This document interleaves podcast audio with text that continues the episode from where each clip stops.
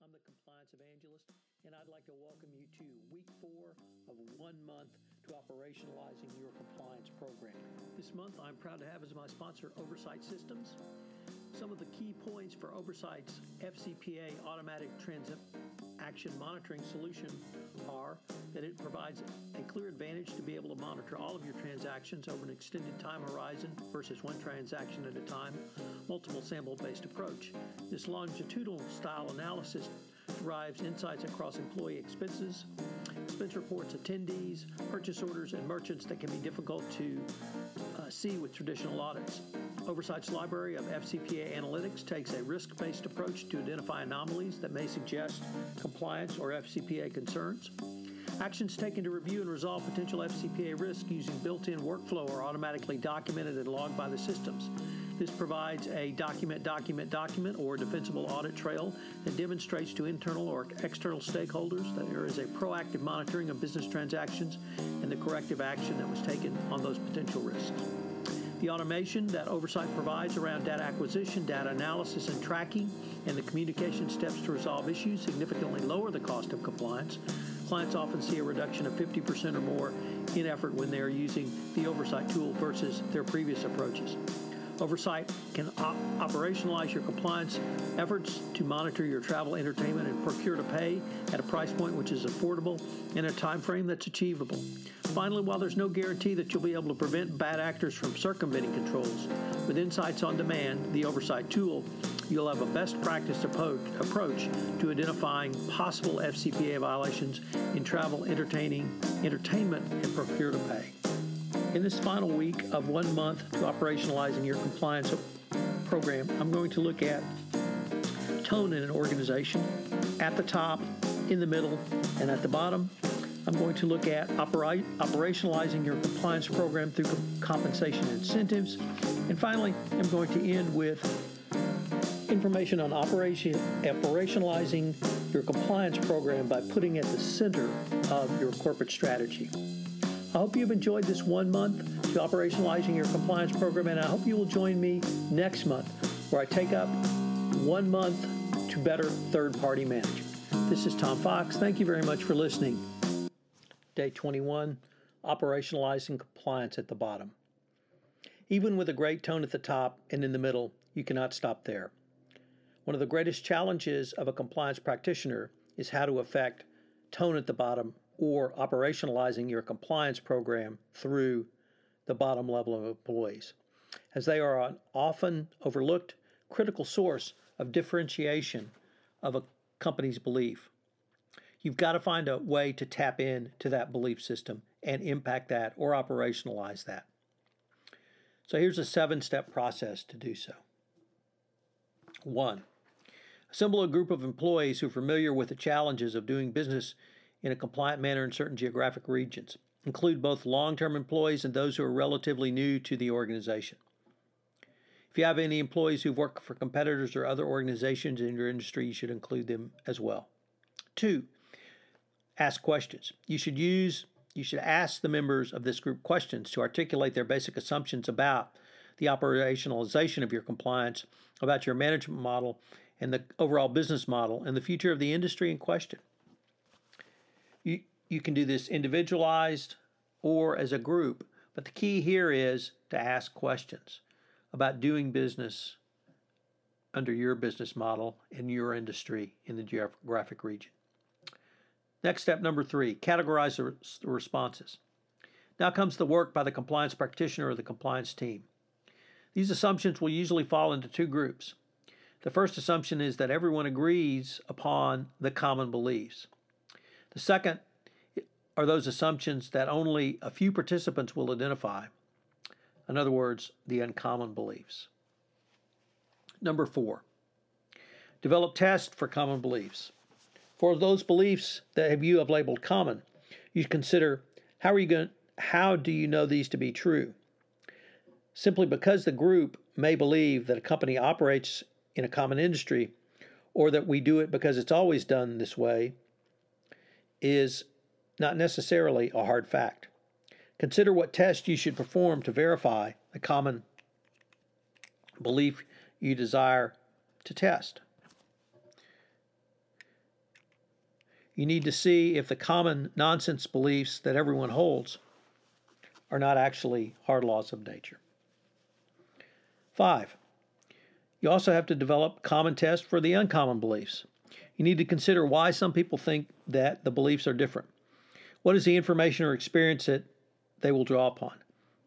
How can you use these uncommon beliefs to further the message of doing business in compliance and operationalizing your compliance program going forward? Six, reassemble the original group. Here you should reassemble the original group and have them consider the compliance beliefs that were articulated by them individually and in the context of your compliance business, your, rather your compliance model, and how you and your both your company and your industry do business in compliance. Have a discussion that attempts to identify any assumptions or beliefs that are quite possibly wrong, but are worth experimenting with anyway. Something along lines of, well, we've always done it this way, or people in country X are corrupt, or they fund their salary through extortion from us, whatever they may be. And finally, you need a list of experiments to perform. The outcome of these first six steps will be a list of experiments, tests to conduct to determine the validity of, of common beliefs and uncommon beliefs. These tests can be accomplished in the regular course of business through a special project with a special team and a separate budget. You should agree on the testing process and review your testing assumptions throughout the process. The process should take time, and you should not set yourself a tight time frame. By engaging employees at this level, you can not only find out what they think about the company's compliance program, but use their collective experience to help design a better and more effective compliance program and indeed operationalize compliance into the business. Take my example of the common belief that all people in a certain country expect to be bribed or they are supplementing their salary by extorting from you. Take that belief, work with that belief to show that that belief is not actually correct and that there are uh, there's no not evidence that the employees who work for any state-owned enterprises or government employees in that country are really more criminal or less ethical than you are. Employees want to do business in an ethical manner and they want to do business in the right way. Given the chance to engage in business the right way as opposed to cheating, you really can win the hearts and minds of your employees most of the time. By using this seven step protocol, you not only find out the effect of your compliance program, but how it will affect employees as well. And if that's not one of the best definitions of operationalization, uh, it's really, uh, I can't find one much better. So, by engaging at this level of employees, the boots on the ground, the ones who are dealing with the uh, geographic regions, the products, the customers on a day to day basis. You really have the opportunity to model the message of compliance and indeed operationalize your compliance program. Mike Volkov has said that even when a company does all the right things at the senior management level, the real issue is whether or not a culture has embedded itself in middle and lower management. A company's culture is reflected in its values and beliefs that exist throughout the company. To fully operationalize your compliance program, you must find a way to articulate and drive the message of ethical values and operationalizing your compliance through doing business uh, in along such anti-corruption laws as the FCPA uh, down throughout your organization. So there many different ways uh, that we've talked about throughout this uh, podcast series on operationalizing compliance. Obviously, those would apply uh, organizational justice, communication, listening, incentives, all of those. But here today, we've talked about a specific technique and style that you can utilize to operationalize your compliance program at the bottom. It's really working with the boots on the ground people to understand what their concerns are, what their beliefs are, and what uh, they think is actually going on on the ground in the countries they're working. If it turns out that they believe that they're being extorted and forced to pay bribes, that's good information, but you're going to need to counteract that. This gives you a way to document that you have done so. So, what are the three key takeaways for today? Well, the first one is I would I would ask you directly. How is your compliance embedded in the bottom of your organization? What evidence do you have that you've operationalized compliance down to the bottom level? Two, use of social media can help set the tone at the bottom. Think of social media as a much broader platform for you to communicate. And if you consider that, it will give you a way to both communicate up and down your organization. And number three, a company's culture is reflected in the values and beliefs throughout the organization. Make certain you assess it and use that information going forward. This is Tom Fox. I hope you have enjoyed listening to day 21 of one month to operationalizing your compliance program, and I hope you'll join me tomorrow for day 22.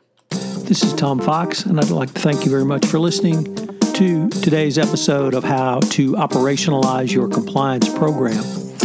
If you have any questions, you can reach out to me at tfox at tfoxlaw.com.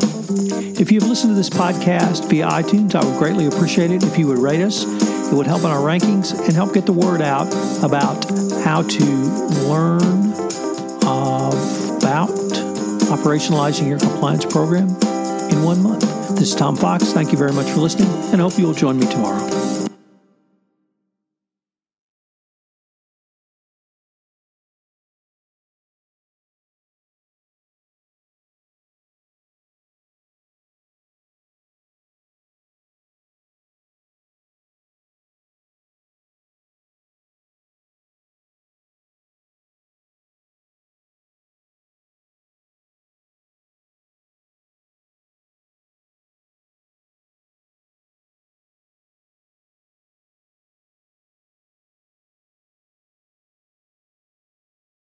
This podcast is a part of the C Suite Radio Network.